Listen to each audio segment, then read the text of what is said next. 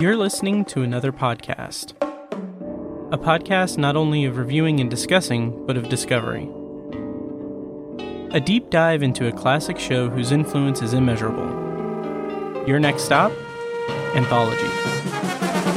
Hello and welcome to Anthology, presented by ObsessiveViewer.com. I'm your host, Matt Hurt, and if this is your first time listening, Anthology is a podcast where I review The Twilight Zone as a first time viewer and other classic and contemporary science, science fiction anthology series. For archives of all of my episodes, visit anthologypod.com. You can also like the Facebook page at facebook.com slash anthologypod and follow me on Twitter at OVAnthologypod. And as of today, you can uh, follow me on Instagram at OV Anthology Pod as well. I'll talk about that a little bit in my next segment. I don't know. Um, but if you'd like to support what I do here, you can become a patron at patreon.com slash obsessive viewer where you can get access to a ton of different audio content, exclusive audio content, including B roll episodes I record before uh, most episodes that I record podcasts for, um, that are just me and my friends just kind of goofing around and everything. It's laid back. Sometimes we have a topic, sometimes we just kind of share anecdotes about our lives and everything. That goes to all of the Patreon levels.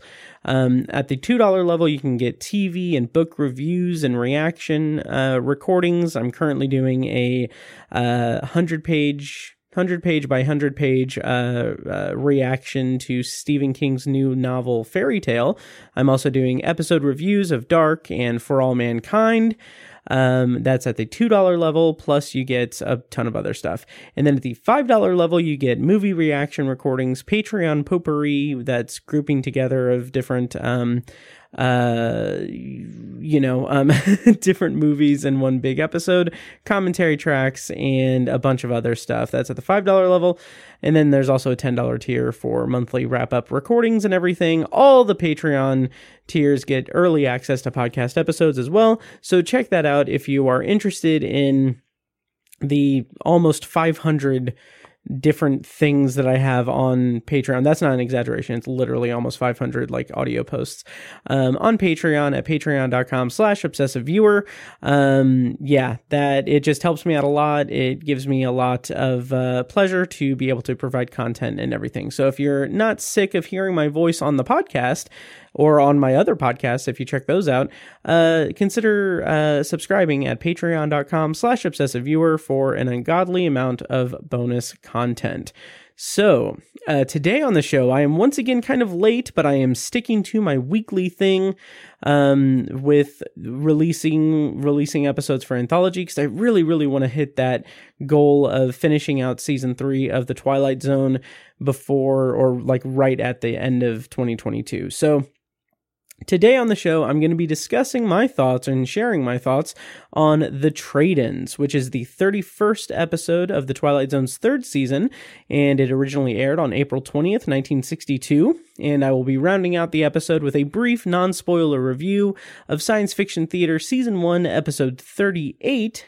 Operation Flypaper, which it, uh, that might actually be the penultimate episode of season one of Science Fiction Theater.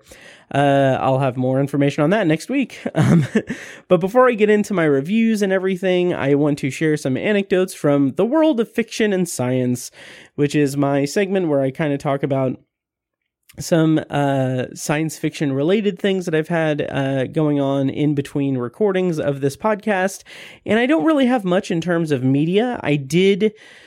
I did start watching uh, Circuit Breakers, the Apple TV Plus um, kids show, sci-fi anthology show. I'm still on the fence if I'm going to do bonus reviews because I want to concentrate on the main feed episodes and everything. But I might end up doing bonus episodes for that. Um, that remains to be seen. But I got about halfway through the first episode. It's charming. It's it's kind of cute. Um, I didn't get a chance to finish it because it was a whole thing. I was at work, and basically, I wasn't at work, but I was at work waiting for my girlfriend to finish wor- her work so that we could go home.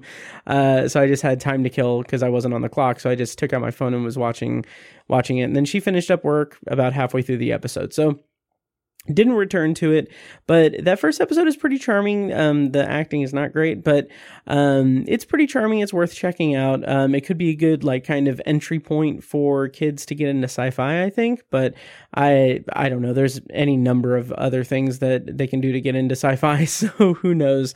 But i might have more on that later. I i'm not sure uh, but that remains to be seen. But the uh, two of the big thing, not big things, but um, two two things that I want to bring to the table for my segment on from the world of fiction and science is that I stumbled upon a YouTube channel called Twilight Zone in Color.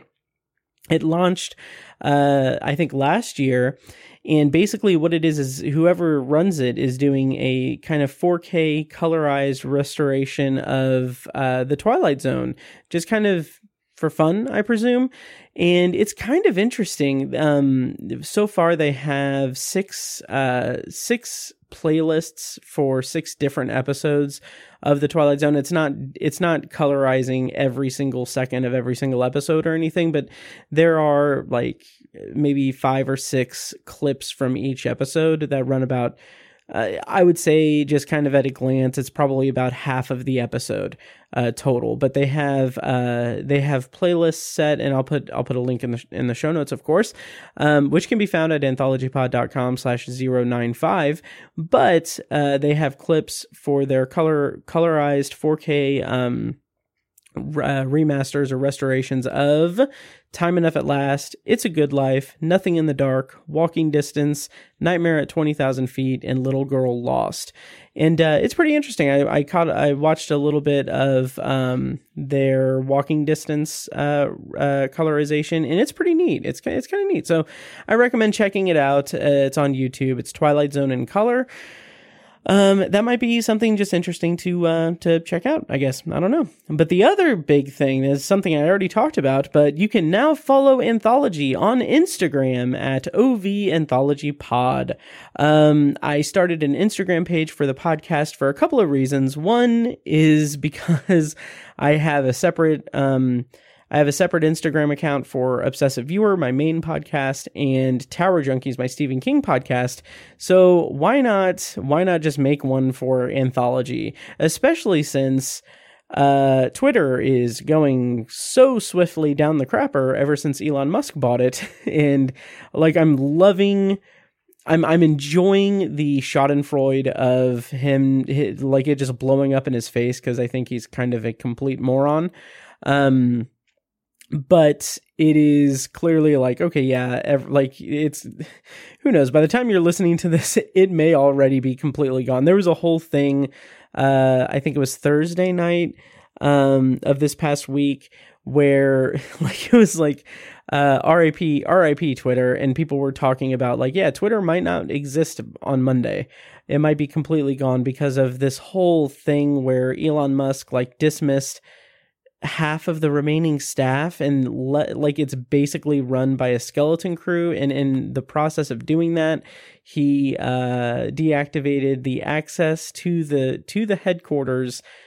And he had dismissed the people who are responsible or who who were able to reactivate the access access to the building. So like i had seen like tweets and reports about uh twitter employees literally being trapped in the parking garage of the of the of Twitter HQ because Elon Musk is a freaking moron. so it's just it is it I mean, you know, obviously it sucks for the people that have lost their jobs and everything and their livelihood. They will hopefully be able to bounce back and everything, but it's just insanity the level of just like objective stupidity that has taken place in the two weeks since Elon Musk took control of Twitter. So, anyway, all that's to say, check out Anthology on Instagram at OV Anthology Pod. Um, and the Twitter will still be around as long as Twitter is. But yeah, so anyway, give me a follow and everything. I'm going to try to do some like, uh, some like quick like screenshots and stuff on on Instagram for Anthology. I don't know, we'll see. But anyway, that is about all that I've got for uh, from the world of fiction and science. So let me go ahead and go into uh, my review of the trade-ins. And of course, before I get into the nitty-gritty of it, I'm going to share what I knew about this episode before I watched it. And before I watched this episode, The Trade Ins, I did not know what it was about. Um, the title made me think of Mirror Image and the concept of people being replaced. And I think part of that is because there, I can't remember, in one of the later um, uh, Dark Tower books by Stephen King, there is maybe there are trade-ins. Maybe it's maybe it's referred to as trade-ins. I don't know, but anyway, um, there is this idea of like people like interdimensional travelers coming in uh, to like Keystone Earth in the Dark Tower universe, and I think that they were called trade-ins uh, but they may have been called something else. I don't remember, but um, it just reminded me of that. So I thought that made me think of doppelgangers and mirror image. So I don't know. Um, but then I kind of started thinking maybe it's a haunted object story that takes place in a thrift shop, like people kind of trading in objects, or maybe another, like kind of in the same vein as like, as like the used car lot in the the whole truth. Um, and then my final suggestion was that maybe it had something to do with someone wanting to trade lives with someone else, um, kind of in a uh, not necessarily the si- silence um, uh, respect, but be in like a thing where it's two people that are competing or like have like um, a competitive streak or something like that, and then wanting to trade lives. I don't know. Um, none of that is really what it is. And what this episode is, is as follows, which is my very clunky tran, uh, tran, uh, uh transaction? No my jesus what is the word i'm looking for? My transition to uh reading the plot summary of the trade-ins. This plot summary is coming courtesy of the twilight zone unlocking the door to a television classic by martin grams jr and of course i'm going to be spoiling the episode from here on out. So if you have not watched the trade-ins go watch it come back listen to the uh, rest of this episode. So here we go Plot summary courtesy of Unlocking the Door to a Television Classic. In the far future, Mr. and Mrs. John Holt visit the New Life Corp, whose stock in trade is rebirth. The process is quick and painless. The customers are put to sleep and will awake in a young body in the prime of health. After a tour through the facility, they learn the price $10,000 for the two of them, but they only have half the funds and wouldn't dream of making the change with just one of them, regardless of how much pain John is going through. In desperation to make the $10,000, John visits an illegal gambling establishment in an effort to double his money at the risk of losing it all. Towards the end of the night, John has lost most of his money in a card game, and when the men at the table learn of his motives, the card game turns uh, turns in John's favor, an act of charity, giving the old man his five thousand dollars back. The next day, John is administered. The operation is a success. But seeing the hurt in his wife's eyes, John wants to return to his old body, pain or age be damned. He'll grow old with her as long as, uh, or as things were meant to be. So this episode stars uh, Joseph uh, Schildkraut um, as John Holt. This is his second of two Twilight Zone appearances. We previously saw him in Death's Head Revisited, and one of his notable credits on his filmography is just to throw this out there is the movie The Shop Around the Corner, which is a very charming romantic comedy uh, from uh, the 40s or 50s. Uh, and then co starring as Marie Holt is Al- uh, Alma Platt. This was her only episode of The Twilight Zone. However, she did appear in one episode of Night Gallery in the segment Since Aunt Ada Came to Stay. And then elsewhere in the cast is Noah Keen as Mr. Vance. This is his second of two Twilight Zone episodes. We previously saw him in The Arrival, and he was the kind of vice president of the airline, I think. And he also appeared in Exit from a Plane in Flight, which was an episode of Bob Hope Presents the Chrysler Theater, which aired in 1965 and was written by Rod Serling. Um, I couldn't find I couldn't find that online anywhere. I did a kind of a cursory search on YouTube to find like if it was like available on YouTube or anything. There's like a three and a half minute clip from it. Um, so maybe if you're interested, check that out. Um, but the premise for it is ex uh, ex paratrooper Quentin Morrow, now a movie star, returns to an army army base to make a parachute jump for publicity. Um, uh, it starred Hugh O'Brian, but but yeah. Anyway, uh, what's his name? Noah Keen did make an appearance in it, and some other notable roles for him is that he appeared in the movie Battle for the Planet of the Apes, and he was in one episode of The Next Step Beyond in 1978, which was the revival or reboot or whatever of uh, One Step Beyond from the 50s or 60s. Uh, and then rounding out, no, not rounding out the cast because I've got a couple more. I've got another one. So uh, next up as Faraday is Ted Marcuse. This is his second of two Twilight Zone episodes. We previously saw him in the episode To Serve Man, and he also has a couple of other notable credits, including an uncredited role in the 1957 sci fi film The 27th Day which I actually covered long, long ago and back in episode 28 of the podcast. Um, and then he also had an uncredited role in a 1964 episode of the, of the Outer Limits called Fun and Games. So those are notable credits for Ted Marcuse or Marcuse. And now rounding out the cast is Edson Stroll as young John Holt.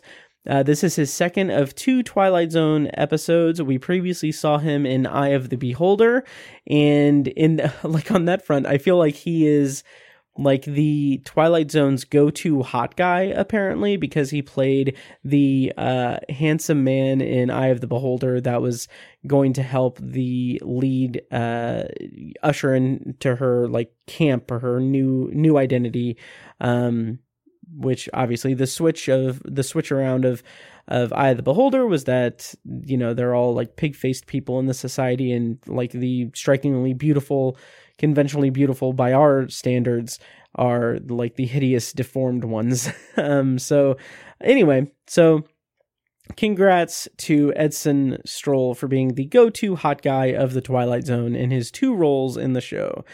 Uh, writer for this episode was Rod Serling, and director was Elliot Silverstein.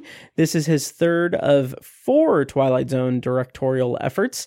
Uh, previously, we saw from him The Passersby, and next, uh, next and last will be Spur of the Moment, which I believe in season is in season five. So that is the talent rundown for the trade-ins. Let me go into my thoughts on the episode itself. And I've just got to say, before I go like beat for beat, like I usually do, I just want to say that this episode was spectacular.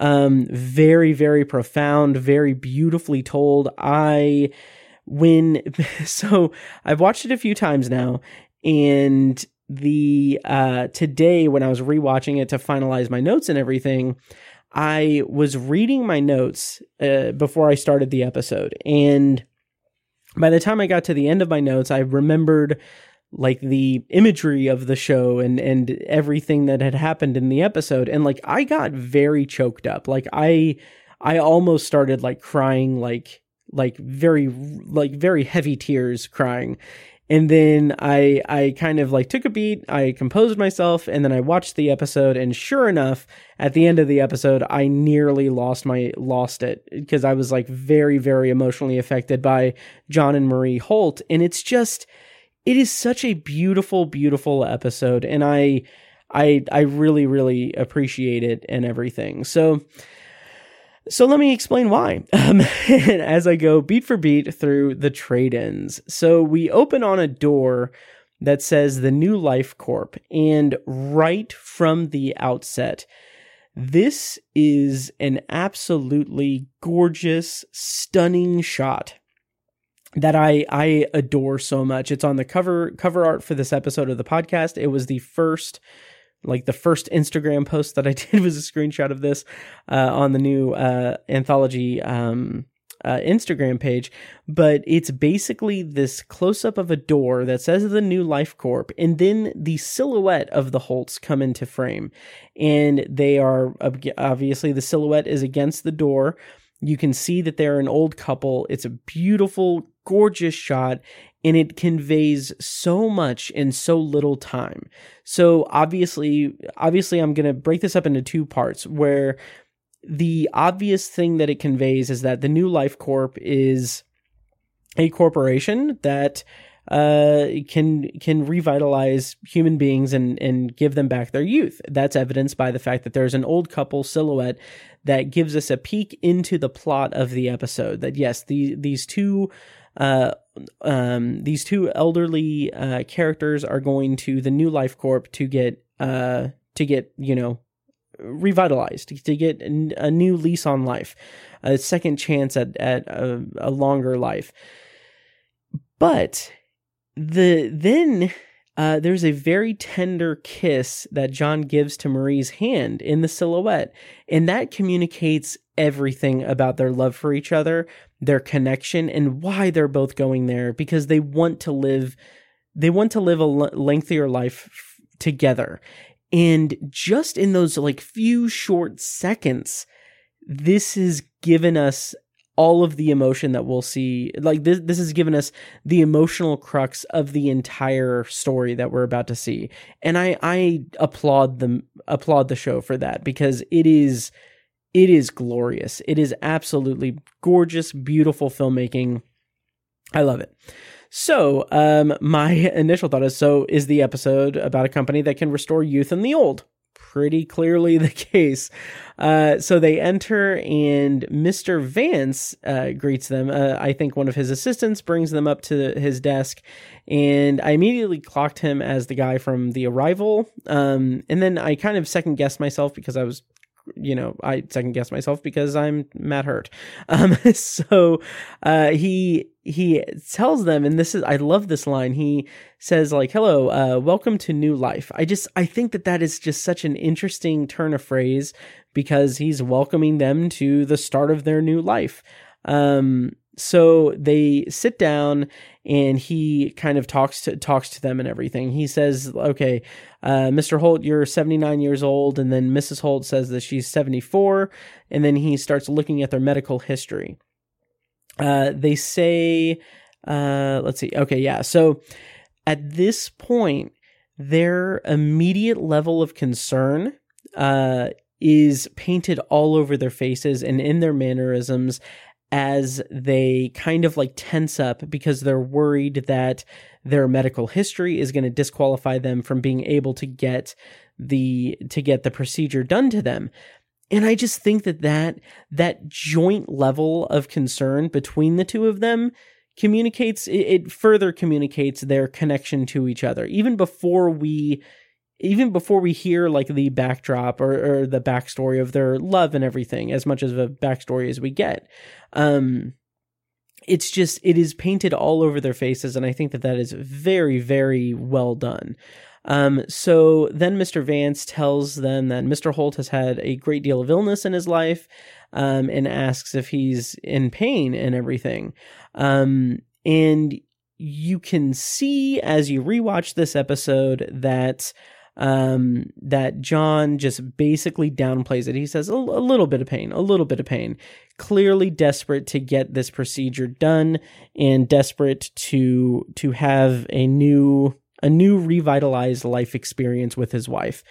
Um, but then Mr. Vance just like I love the the um, candor that Vance has toward toward uh, the Holts because he is very soothing and he's very not therapeutic, but he's very much a calm presence and he shares in their excitement and everything. It's just, it's a really great uh, dynamic that's presented in this, in this whole opening segment is all about just establishing how, how like perfect this, this procedure is.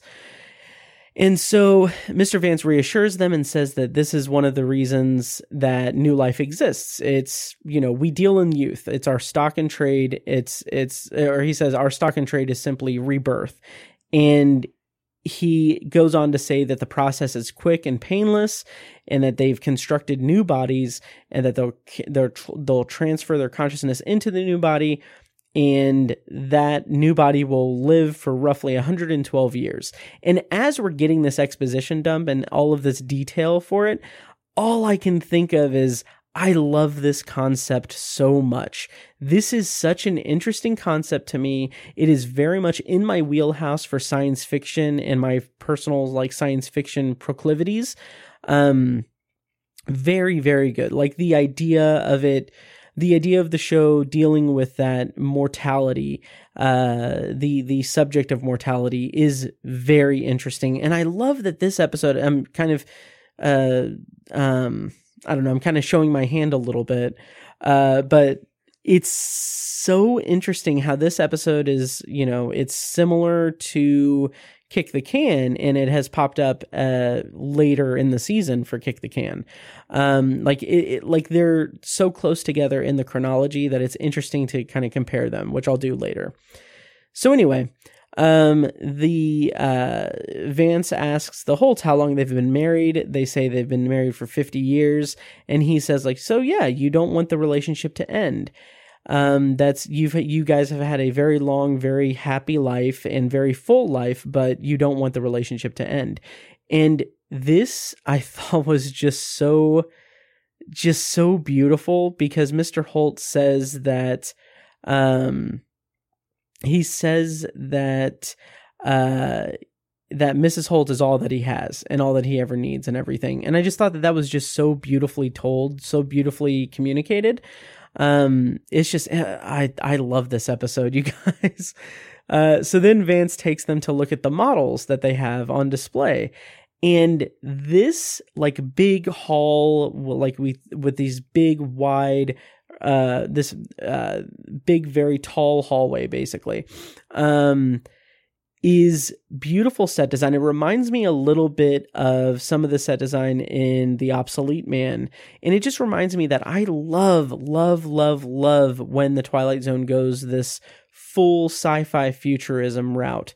And it's depicted in such a beautiful way. It is very.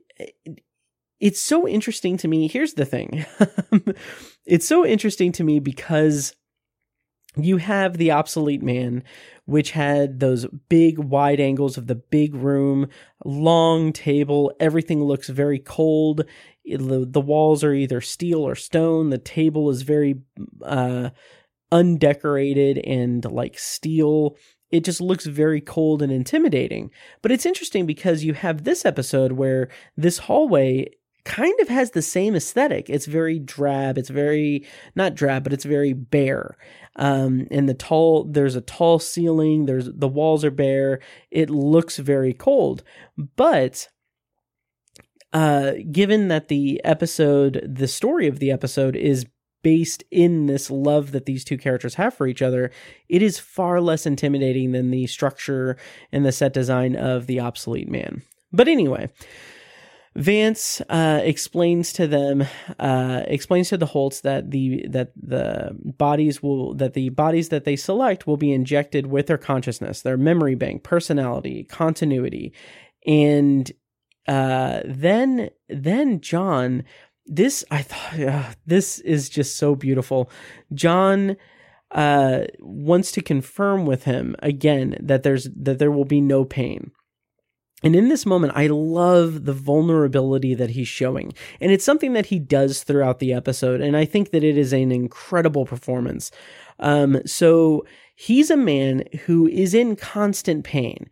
So his, uh, uh, so his reservations about the procedure lie in him not wanting to go through having more pain even if that means the end of his pain.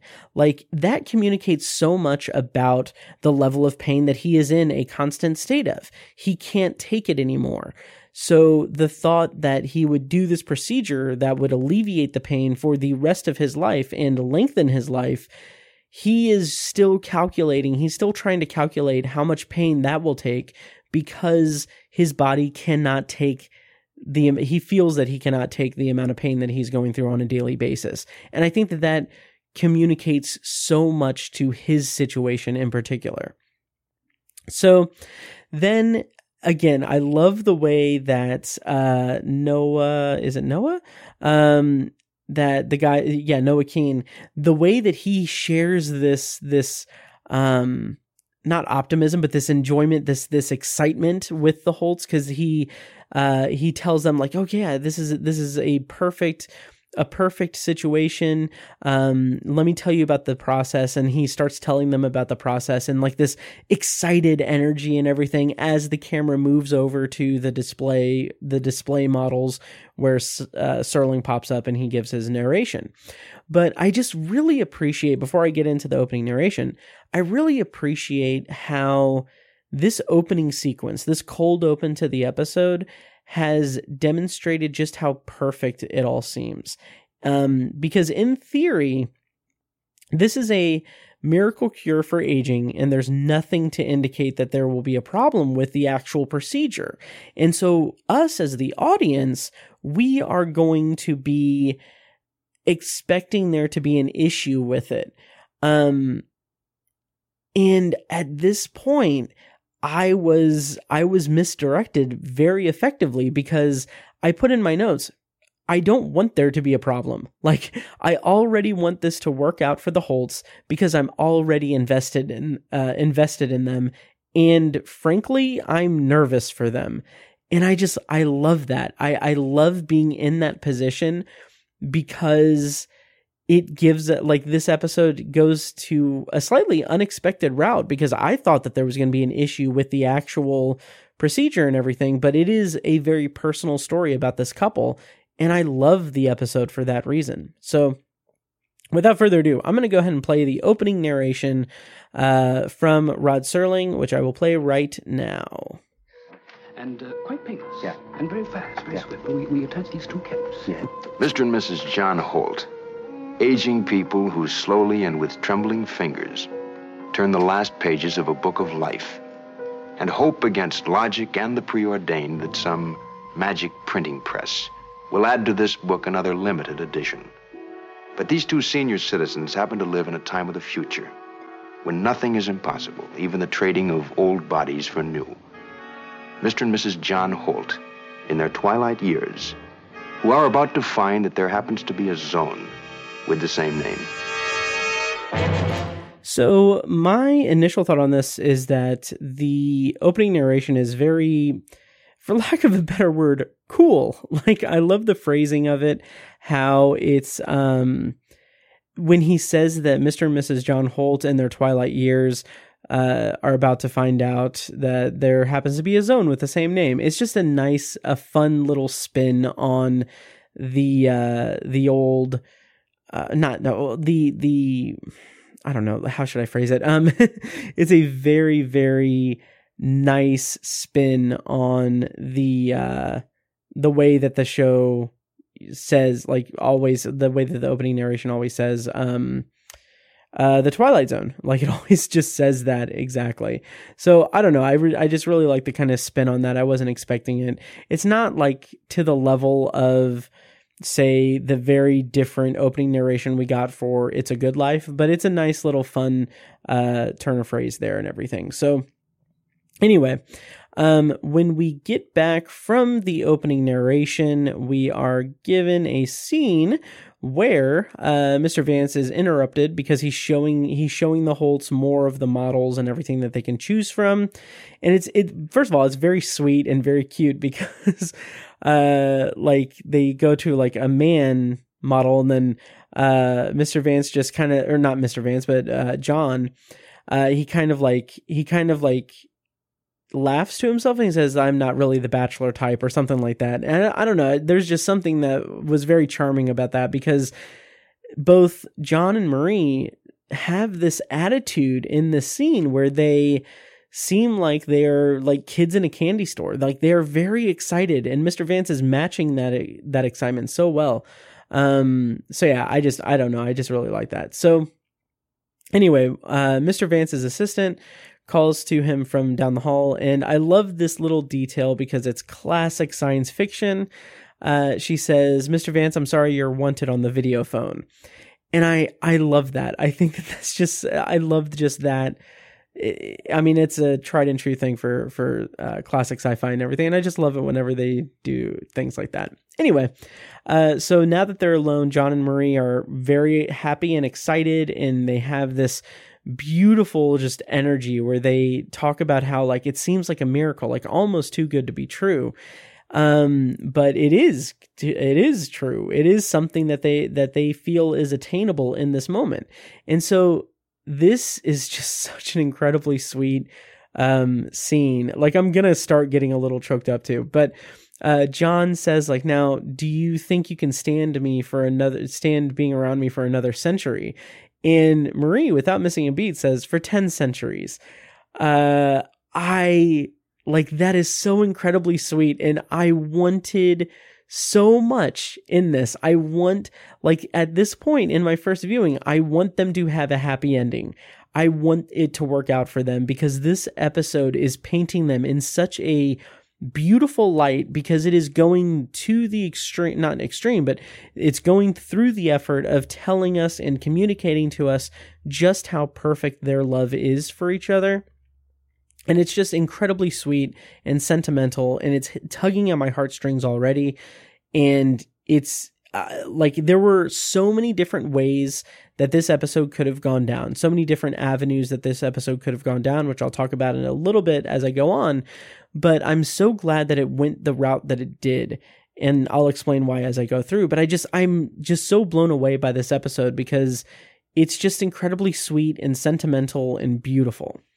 So when Vance returns, he says that he forgot to mention one of the most important guarantees that they have, and that is that once the uh, once the procedure is done, they have a one week grace period where they can reverse it. And he prefaces that by saying that you know this is very rare that we do this. Our uh, our success rate or our uh, he doesn't even say success rate. It's not even like a thing where it's like, you know, maybe it won't take, so we'll have to reverse it. It is painted as the dis- the deciding factor is on the client uh, whether or not they want to reverse it. But he says that we have a 98% satisfaction rate, and so actually reversing the operation is extremely rare.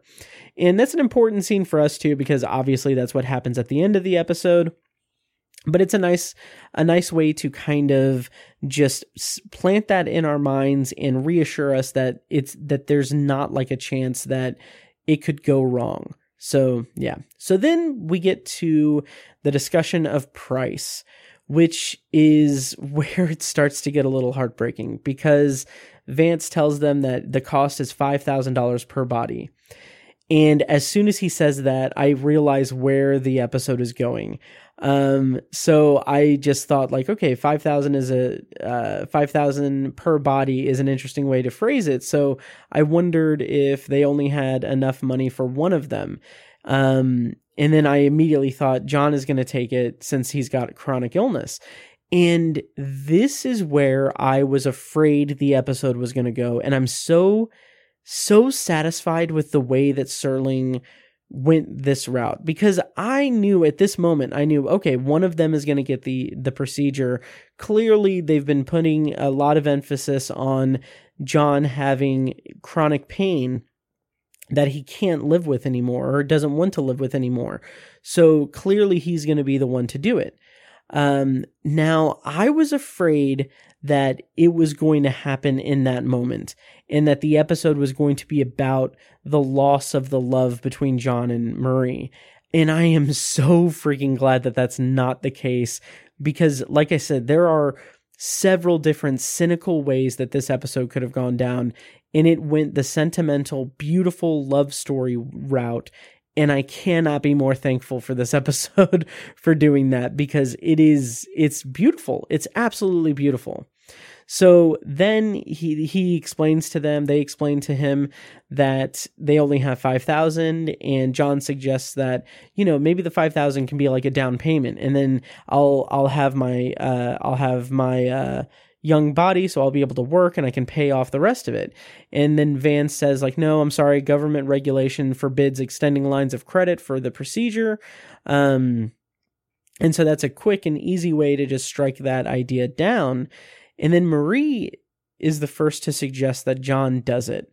And again, that is just a beautiful sentiment and it's a beautiful demonstration of their love for each other because they're both they're both they both even though the emphasis has been on John having, you know, several illnesses and chronic pain and everything, even though that's the case, she like it's kind of a no-brainer that she would suggest that he that he does it, but it's something that it's it, we can't forget that Marie is also old. She's elderly and she must have other like she is just as excited about the procedure as John was and everything. So for her to just to just instantly say like John you should do it is just so beautiful because that is that is their love. That is another depiction of their love for each other. And he immediately rejects the idea, which again is great because of their just the beauty of their love is just so so beautiful. This is this is an intensely romantic episode of the Twilight Zone and I just adore it for that reason uh so much like it's ridiculous. Um and he has the very beautiful line where he says that we can't be separated, we belong to each other. And again, like I'm starting to get like a little teary eyed just saying that because it is just so, so sentimental and beautiful and so authentic. Um, and then Mr. Vance, to kind of close out the scene or start to close out the scene in the act, says that, well, perhaps another time. And then we see just a crestfallen John as he realizes that his dream, uh, his shared dream with Marie is going to disappear and that he has to live with the pain. And then Marie comforts him by quoting um, a line from a poem by Robert Browning uh, as he looks back, as John looks back at the model display. Uh, she says, "Grow along." Uh, I'm gonna. I just fumbled that. I'm so sorry. Grow old along with me. The best is yet to be. The last of life for which the first was made. I think that that's a line. Um, and then we get an act break, and that is this obviously that comes into play later the later in the episode and it's just it's so lovely the way that this is that that line from Browning is said as kind of a consolation. Um like the consolation i guess i guess it's a, a consolation prize for them not getting the procedure that they will still be together. That's fine in the the last bit of their life together. So it has this kind of um it has this kind not depressing, but it has this sad tinge to it in this scene. And then when it recurs back at the end of the episode, it is because they've gone through they've gone through stuff together. It is beautiful and and optimistic and wonderful. It's it's great. But First, before we can get to that, we have the next act, which includes a gambling scene, which I was not anticipating. I had no idea that this is where the episode was going to go. I, it's so much so that when we come back from the from the commercial break, we are in a room with two new characters. Um, uh, we've got Mr. Faraday playing a piano while another man stands by the door.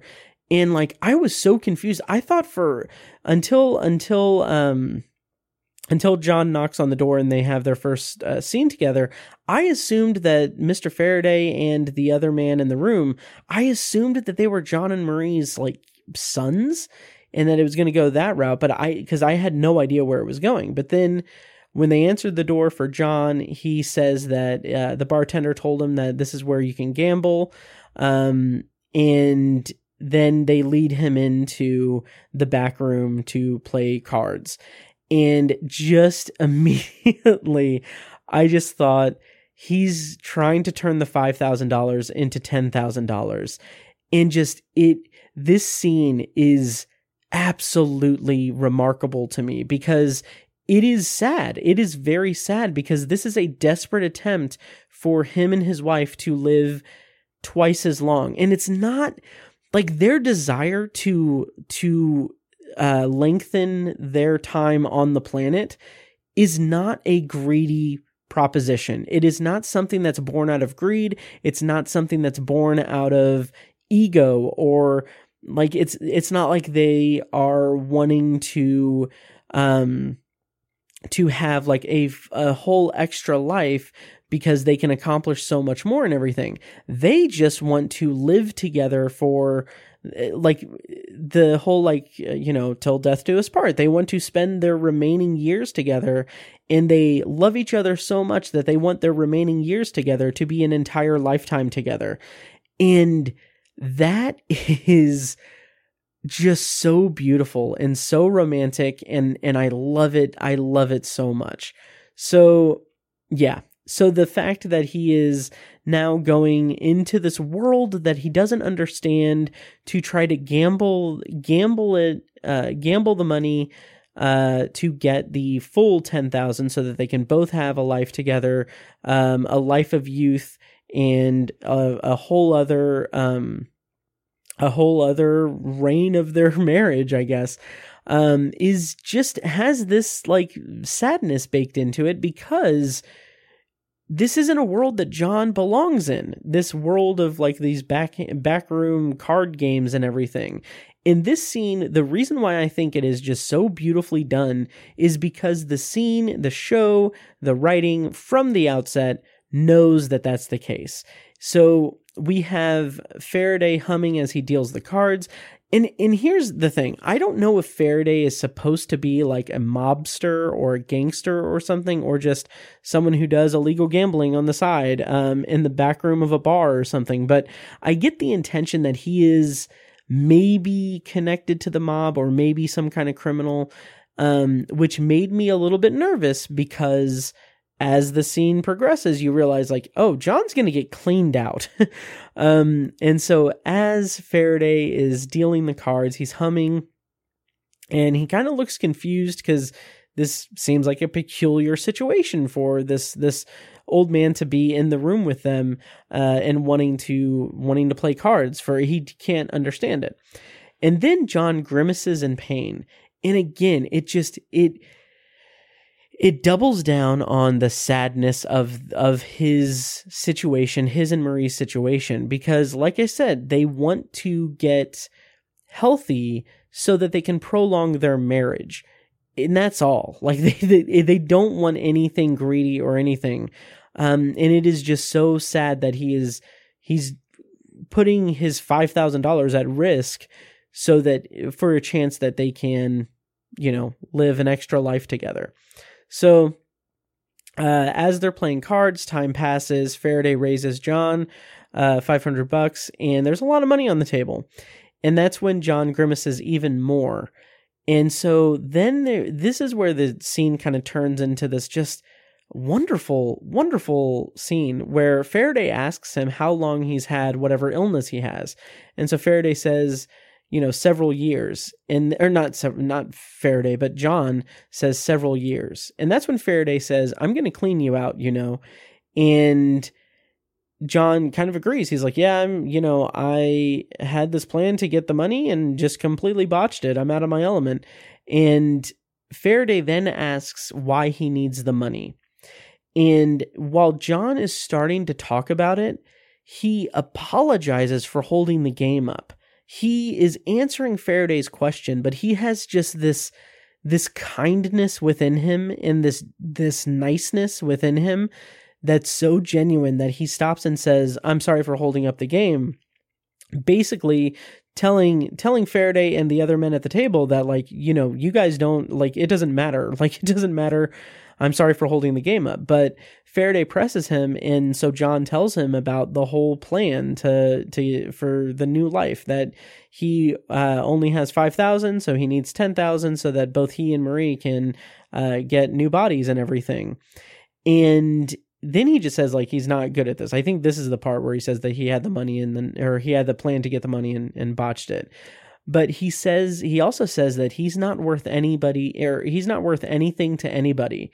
And like the just the sincerity that John has in this scene is so beautiful and it is so emotionally moving and it's not even like a level of devastation. It's not this it's not this sadness in the traditional sense. It's just this this sincerity, this not even selflessness, because he is he is if he were to succeed, he you know would be getting a lot out of it. But at the end of the day, it is solely so he and Marie can stay together for decades later. Um, than what they have left. And just the fact, like what hammers at home is that they've already been married for 50 years. So them wanting to extend that an extra 50 years or 100 years or whatever, 10 centuries, um, is just absolutely beautiful because it is just the purest love that these characters have for each other.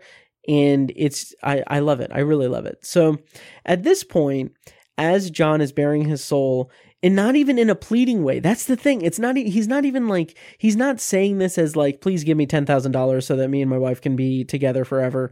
Um, he's just telling them like what his situation is, just kind of, just naturally answering the questions. Um, because John and Marie are characters who do not have like, do not have that greedy or, or have, that greed element in them. They don't they're not self-serving. They just want to have their life together extended. That it that's what I keep coming back to and I think that that is just such a romantic and beautiful idea to be presented in in the episode. And so at this point after he's bared his soul, um, I am just hoping in my first viewing that Faraday just folds and that John gets the money and that they like here's the thing. I know intellectually in my first viewing that this is not going to be the case, that they're not going to get the full 10,000 and live happily ever after because I know I know that there's more to come, that there has to be more drama. There has to be some kind of dramatic element in this episode. But still, I am so invested in John and Marie that I just hope that Faraday folds and John gets the full 10,000 and that they can both get the procedure done and that everyone lives happily ever after. But that's not the case. So John continues the game and he calls Faraday um, which then leads another gambler to kind of give us the information. Really, uh, he tells John that he stands to get uh, five thousand dollars from the pot if he wins this hand. So we know the stakes. We know that he, at best, will get his money back. So he's not going to get the full ten thousand. And so there's you know dramatic tension and everything, obviously, until Faraday folds. And I put in my notes, thank God. Um, and then I realized, like, wait, he's only leaving with 5,000, but that's still good. They can still do something. And here's where I think this is just a subtly beautiful moment in the episode, in an already beautiful episode, because in a much more cynical version of this story, Faraday, who I'm assuming is a mobster of some kind, would have let John uh, have the extra 5000 in exchange for working for Faraday when he has his younger body. So, in that case, if there was a more cynical version of this, that version of the episode would have been the sacrifice of John to pay back the debt by doing things that are morally questionable and in the process losing losing that love with Marie because he is um because because he is sacrificing his morals to pay off the thing that got them what they needed. Um but that's not what this episode is. That's not where the episode goes. That's has nothing nothing going on because this episode is about the depth of love that John and Marie have for each other. And the episode has no interest, no compunctions with, or no, no, no compunctions, but no interest in dismantling that connection because John and Marie deserve their happiness and deserve to be together. And it just it just reinforces that this this episode is not a deal like like strike a bargain with the devil narrative. It's a plea for time. It is about good people wanting to continue being good people longer. And that is just something that feels just so beautifully told in this episode. I I I love it. So um as John finishes the game, he starts mumbling that Marie will understand that he can't live with the pain. And this was absolutely heartbreaking because he's just mumbling to himself that he's going to get the operation himself and as he's mumbling and he's he's trying to rationalize getting the procedure himself and Marie not getting the situation or getting the procedure, the combination of the camera showing Faraday's face as he's reacting to this with John's mumbling uh, of that rationalization uh, provides just this very deep empathy in this scene for John and Marie. And I love that. And again, I was hoping at this moment that Faraday would reconsider and be like, hey, hey, here's an extra 5,000. Just leave. Uh, you guys can both get it and live happily ever after. Because I want that for them. I want them to have it because these characters deserve that level of happiness because they are so just pure of heart and kind and, and genuine and beautiful. Their love is beautiful. And uh yeah but that's not the case. So uh i but I, at the end of the day i do love that this is the dramatic crux of the episode because the plot isn't driven by whether or not john is able to get the money for both procedures. Instead it's driven by this concern for one person's well-being if the other is the only one able to get the procedure that would you know enrich their life. And that I just find just so beautiful in in terms of uh coming into the end the end act of the episode. It's just it's just an interesting uh way to depict the dramatic uh the dramatic plot of the episode. So uh, then after John leaves, Faraday just kind of laughs to himself, and I like that because it gives this idea of Faraday just like having this complete like he has his own life and everything. Like he is part of these backroom, like uh, presumably illegal gambling games and everything. And he just had this just very out of the ordinary for him interaction with a man. And I like to think that the character of Faraday, you know, softened up a bit um because he's not really that intimidating, but he is he has that like that like level of intimidation that is potentially intimidating within him, but because of his interaction with John, it's not fully intimidating, I guess. I don't know. So then we get John and Marie back at New Life, and John is preparing to get the procedure. And Marie is egging him on, telling him, like, it's okay, like, you can do this, you need to do this, and everything. And again, that's just beautiful because uh because because she just wants what's best for her husband. And that is just so beautiful. I don't know. I'm getting teary eyed um so then john and mr vance walk through the hall and john waves goodbye to marie who then looks at the woman model and just looks slightly slightly sad because she has this one moment where she can where she's alone. She can reveal that it is it is heartbreaking. It is sad that she's not going to be able to get it but she knows that John will benefit more from it than she would. So I don't know. It's just it's it's beautiful. Um so then and it also leads it's it's the precursor to the final scene that we're going to get. But uh then they come out and the procedure is done and I think Vance tells her that John is fine. And then this I thought was kind of weird and I don't really understand why they would do this, but um, it was kind of morbid because they just show her John's body covered in a blanket like he's a like he's a corpse. Because for all intents and purposes, that body is a corpse at this moment. And I just thought that that was kind of weirdly morbid and maybe out of place. But on the other hand, it is an interesting perspective uh, when it comes to what they're going to be walking into the sunset toward at the end of the episode.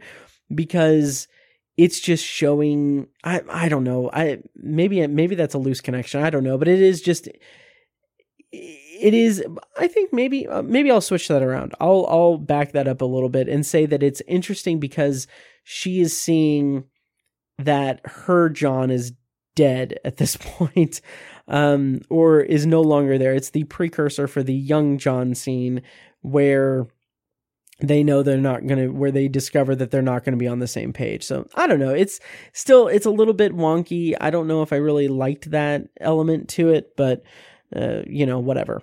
So um then new john young john comes out and has tons of energy and he is running around doing like push-ups and yelling about how he has no pain anymore.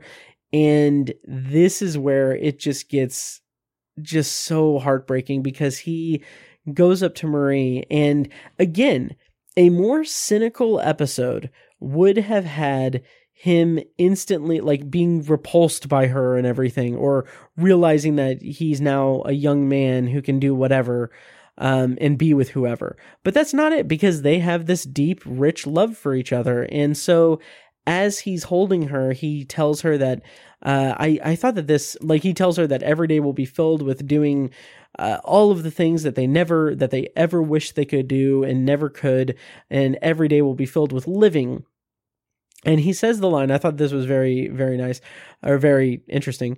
Uh, he says, Every day is going to be a wedding, every afternoon a reception, and every evening a honeymoon, and every seventh day an anniversary. I thought that was just beautifully sad because at this moment, we know where it's headed because it's sad because this display of energy in relation to Marie's age and, and relative frailty makes it very sad because they're not on the same page anymore. And this episode has built them up to be this this perfect couple who have lived a lifetime together and deserve to have a lifetime together further, but only one of them has that extra lifetime. Then that's when Marie puts her hands to her face. And John has the realization that it's not going to work out the way he thinks it will because she doesn't have the procedure as well. And the camera does an interesting thing where there's this back and forth of extreme close ups between the two. And it's fine. I don't know. It's a little bit on the nose, I guess. And it doesn't really, I feel like there's like a beat where I kind of wish that there was like a little bit of a beat after his proclamations about them being able to do whatever they want and everything. I wish that there was like one like extra beat where they process together like what this means for them and how that's not going to be you know reality for them because only one has the procedure. I kind of feel like uh, Marie putting her hands to her face is maybe not enough to convey that. Um, and I kind of wish that instead of like this back and forth of close ups between them, kind of cutting back and forth between them, I kind of wish we had just like a, a, a shot of both of them in frame and both of them coming to that realization at the same time and having like, you know, acting on their face. um, uh, but that's it. I'm fine with how it's done. It's just I kind of wish that there was a little bit more of an emotional moment um, instead of like this cut back and forth between uh, close ups of their faces. So then uh, Vance says, like, okay, well, John, I need to take you back to the back room to sign some papers. And I think that this is supposed to be that that Mr. Vance has sensed the instant regret in John and knows wh- what he's going to decide.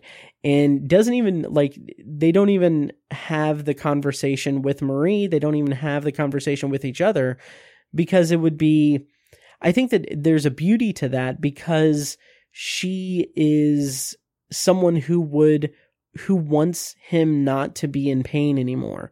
So like the writing on the wall is that, you know, she's not going to accept she's not going to say like yes, you should get it reversed and everything because that would be construed as selfish on her part for herself. Um and so they bypass even asking her because it's not it it's it's his decision. And it makes that that ending so beautiful where uh, Vance walks out with original John and Marie gasps and he goes up to her. John goes up to her and says uh, I thought this was so beautiful. Uh, he says if I have to have occasional pain so be it. I wouldn't want it any other way. And just it's like I'm getting teary eyed honestly and then John quotes the Browning poem back to her as they walk down the hall, uh, down the hall of models, and they smile at one another. As I put in my notes, as they walk into the rest of their life together, uh, it's such a sweet, beautiful ending. It's wonderful, and the music cue that plays is absolutely just perfect. It's it's absolutely perfect, and I'm welling up with tears right now. So I'm gonna go ahead and play the closing narration from Rod Serling and uh, and compose myself. So here we go, closing narration for the trade-ins. From Kahlil Gibran's The Prophet. Love gives not but itself and takes not from itself. Love possesses not, nor would it be possessed. For love is sufficient unto love. Not a lesson, just a reminder from all the sentimentalists in the Twilight Zone. And in my notes, in my final final stage of notes for this episode, I have thank God this had a happy ending because it's such a sweet and wonderfully sentimental episode. It is about the love that these two characters share. It's romantic, it's sentimental, it's sweet. It is as Rod says, it's not a lesson, but it is a uh, reminder for all the sentimentalists in the Twilight Zone and I ate that up hook, line, and sinker. I thought it was beautifully done, beautiful storytelling in the Twilight Zone. Um, and before I get to trivia and everything, I do want to mention, I think I kind of hinted at it earlier in the episode, but it feels like this episode is kind of the the other side of Kick the Can in a way. Um, these two episodes are so interesting together because, and I posted this on the Instagram at uh, OV Anthology Pod, but um, Kick the Can and the Trade Ins. They're first of all, they're two incredible episodes of the Twilight Zone, and both explore uh you know people in their twilight years and their pursuit of youth in different but both wonderfully poignant ways.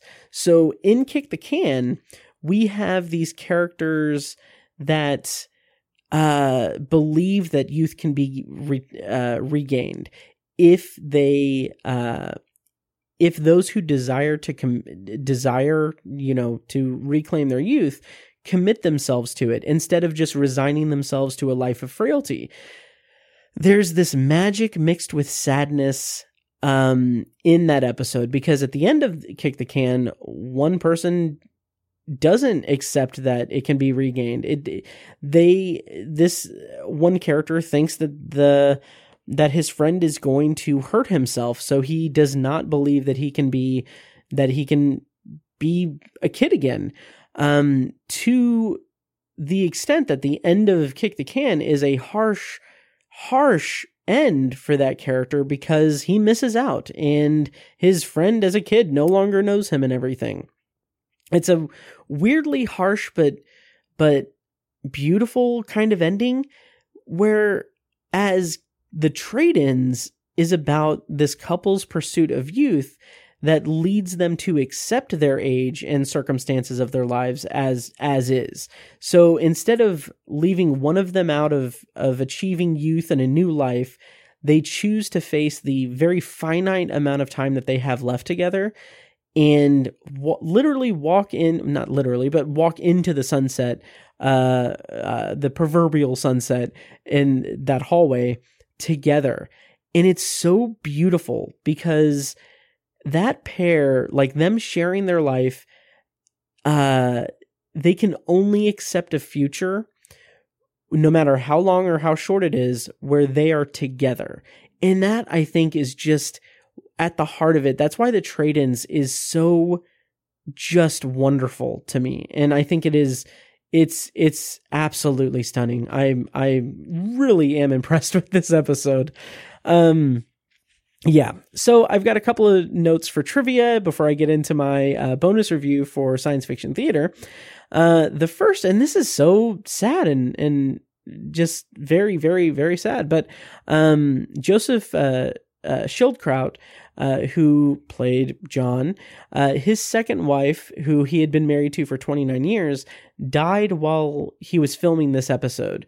And according to, I think this came from IMDb or Wikipedia, but, uh, and it's also in Unlocking the Door to a Television Classic. Um, basically, uh, since he became since he came from like a theatrical background he insisted on he insisted on finishing the production before he'd begin mourning and that that is just so I don't know if I'd even say commendable. It's just it's so sad, and and I think that that maybe the performance it comes through in the performance quite a bit because he has that genuine kindness, that that vulnerability that goes throughout the entirety of the episode is on display. And i just i think that that's i don't know that's it's just a very sad and uh tragic um piece of trivia. So um let's see.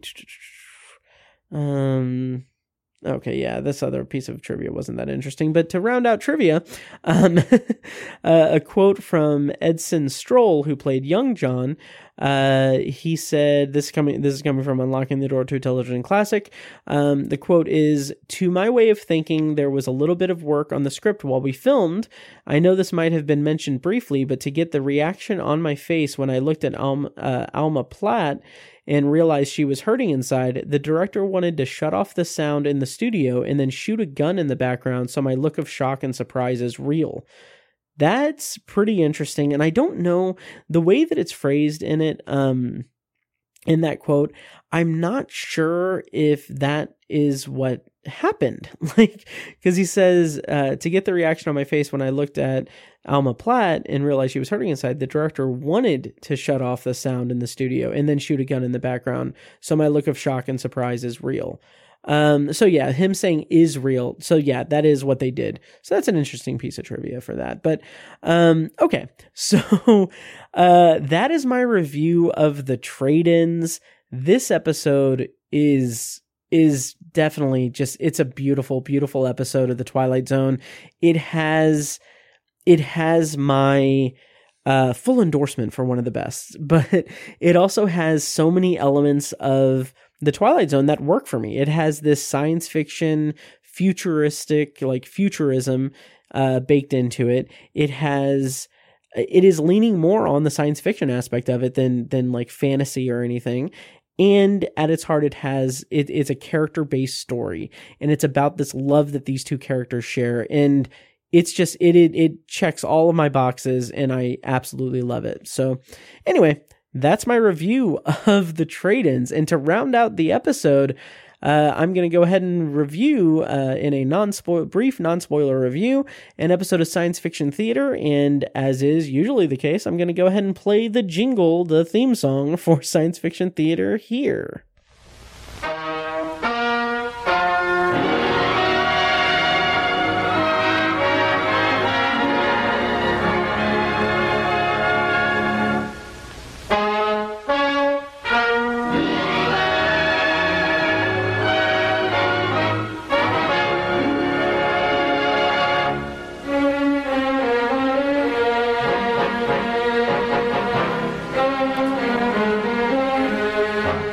So this week's episode of Science Fiction Theater originally aired on January 14th, 1956. The title is Operation Flypaper, and the plot summary, courtesy of IMDb, is the theft of a series of scientific documents and equipment become perplexing with the only clue being unexplained time shifts that occur at the time the items went missing. And this episode, as of this recording, is available on dailymotion.com. I will put a link in the show notes of this episode for where you can where you can watch it online. And the episode was directed by Eddie Davis, written by Doris Gilbert, and stars. Uh, this was very a very pleasant surprise. Stars Vincent Price as Dr. Philip Redman, and uh, brothers George and John Eldredge as David and Jonathan Vollard. Uh, John Eldredge actually appeared in uh, season two of The Twilight Zone in the episode Back There. Um, and then rounding out the cast as Alma Ford is Christine Miller, which is that's really interesting because well, not really interesting. It's just a coincidence. Alma Ford, Alma Platt. But anyway, um, so uh, so yeah, so as is the case. Uh, we get a pre-show demonstration from Truman Bradley. Um, it's interesting though that in the opening of the episode, after the theme song and everything, it's interesting and apropos because Vincent Price is the only on screen billed actor. So I find that to be pretty interesting. Um, and so Truman Bradley comes on the scene and says that uh, in, in another case of of the show kind of kind of doing like a, a religious acknowledgement with scientific fact and theory. uh, he says God made the earth, the heaven, and the sea uh, but it's a scientific theory that the that life began in in the sea, and I thought that was that was a nice, uh, uh, an interesting like kind of um, fence sitting thing for the show. um, and so he says that humans are now returning to the sea. And instead of having like a demonstration, he just shows footage of this two manned submarine uh, that looks honestly kind of silly. It looks like a bobsled underwater uh, with these two men in like uh, scuba suits. Uh, it looks kind of silly, but he says like this is a new invention or a new a new piece of equipment that will allow a man to explore the the floor of the sea and everything, um, which I thought was kind of kind of I don't know. It has its charms, uh, and he says, and it's it's a part of the story uh, that we're going to tell today, and so uh, the episode doesn't have any like on scene like underwater sequences or anything like that. It's all indoors and everything. But it's a pretty good episode, honestly. So it, the introduction to the actual episode, uh, it plays up the mystery of the ocean, how, you know, not a lot of it has been uh, has been explored and how there's a lot of mysteries within the depths of the Pacific Ocean and everything, and all oceans on Earth and all of that. And so it introduces us to the secret meeting of secret guests, of secret scientists that are meeting at the secret hotel uh, near the Pacific Ocean. And it introduces us to each one, saying that Dr. Redman won the Nobel, no, Nobel, the Nobel Prize. And then I thought it was kind of funny and shameful, but of the era. Uh, Alma, Alma Ford uh, is there. Uh, she plays. Uh, oh, Alma Ford is yeah. Alma Ford is the character's name. She's there because uh, her father, a renowned scientist, is unavailable, so she's there as his proxy. like she's not a scientist; she's there because her father isn't available. And then uh, the brothers Vallard are there to they have some kind of new device for mapping the ocean. I think that that's the case. But here's where the episode gets very interesting. So they introduce the meeting and everything, and they say like, here we're gonna we're gonna be using this uh this echo um this echo sonar thing. What was it called? The echo sounder uh, device to figure out like the um the ocean and everything. But as they're about to oh no the echo sounder is just like this echolocation thing uh, this new thing from the volards. But um, they're about to use it or they're about to take it out of the case um, and uh, demonstrate it and like get to work on it and everything. But when one of the volard brothers is carrying it across the room he says oh my god what just happened uh, it disappeared. I could feel it leave. I could feel the weight of it leave the um leave the case as I was walking. Like instantaneously he felt it leave um and felt it disappear. And I like immediately I'm like, okay, that's really interesting. And then the episode doubles down on that by having Alma say, um, like first they go through kind of a back and forth saying that like, oh, you know, um, can like how could it have gone uh, gone? Like where is it and everything? He says like he doubles down on it and says like no it literally disappeared while i was holding it. I could feel the difference in the weight. And then an extra wrinkle is added when alma uh, says hey what time did you say it was dr redman and he says yeah it was uh, past 11 and she says look at your clock. And uh, he's like he looks and it's like oh my god it's 11:45 45 minutes have instantaneously disappeared and I thought that was really pretty dang cool. Like that was really cool. It was very interesting to me. Um, because it gives the impression that there is someone that is has the ability to freeze time. And that's why I, I that's that's the thing that I'm really enjoying as I've said for the last 38 episodes of this show. Um, I love this style of sci-fi storytelling because it introduces this wildly implausible like supernatural like uh like super super science fiction concept and then works out how it works in the in in universe.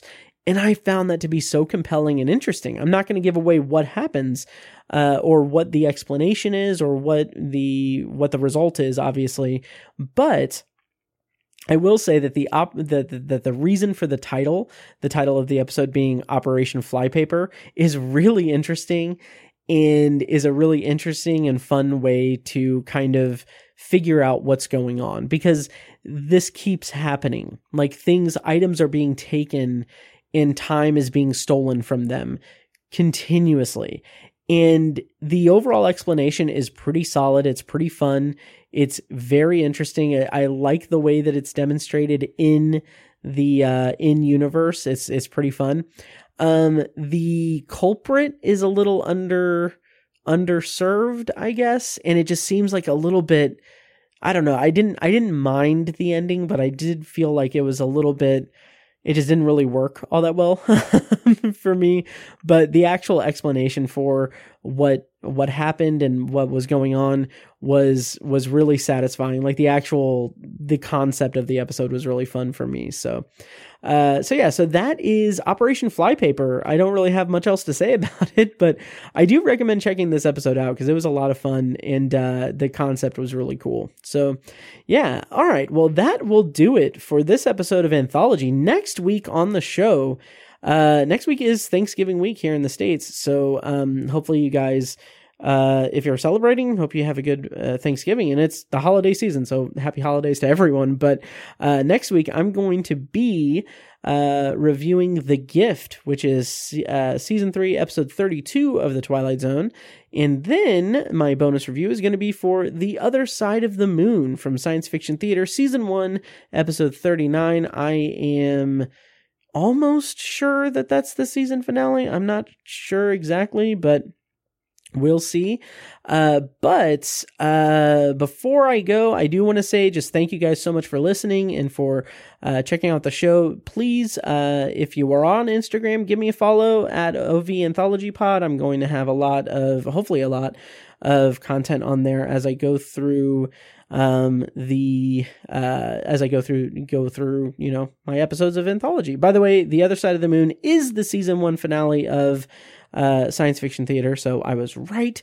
Um, but uh, yeah, so before I go, once again, um, thank you guys, and also uh, consider checking out Patreon, patreon.com slash obsessive viewer. I have a ton of stuff on there, and uh, the money really helps me out. Um, you get a lot of money, you get a lot of content for the for the pledges that you make on uh on uh on Patreon. It is a recurring thing, so you pay basically you pay uh you pay what it is the the t- whatever tier level you want. Uh, you get charged once, and then for that month you get access to everything under that tier level, and then one month later you get charged again, and you continue having access to the stuff at that tier level. So Anyway, check that out, patreon.com slash obsessive viewer. I'm going to go ahead and start playing myself out. Um, uh, yeah, also check out my other shows, Obsessive Viewer, which we're going to have an episode out this week, uh, this coming week, finally. Uh, and then Tower Junkies, which we're going to have to have another episode coming out soon. But uh, yeah, check those out. Uh, really love doing this. So um, yeah, so until next episode, thank you guys so much for listening, and I'll see you in the next episode. And now, enjoy this short clip from our Patreon exclusive RSS feed. For the full clip and more exclusive Patreon content, such as early access to episodes, TV, book, and movie reviews and reaction recordings, commentary tracks, and Patreon potpourri episodes, go to patreon.com slash obsessiveviewer and become a patron at the minimum rate of $1 per month. Thank you and enjoy like experiences that women have and women had in the 60s in France, I presume. Um, this is just a visceral, heartbreaking movie in in a variety of ways, as I said in the review. Um, but it is it's heartbreaking in the sense that this is like I, I was toying with the idea of saying like this is the future Republicans want um, because it is it's horrific. It is absolutely horrific to think that um, a woman cannot have you know autonomy over her body um, and not have the choice to terminate a pregnancy or to not carry a pregnancy to term. Like there are obviously there are debates and all of this stuff about the. This podcast was edited and produced by Matt Hurt and presented by ObsessiveViewer.com. You can find links to all of our shows at obsessiveviewer.com slash podcasts. For exclusive bonus content, including reviews, commentaries, and B-roll episodes, you can subscribe to our Patreon at patreon.com slash obsessiveviewer. Thank you so much for listening, and we'll see you in the next episode.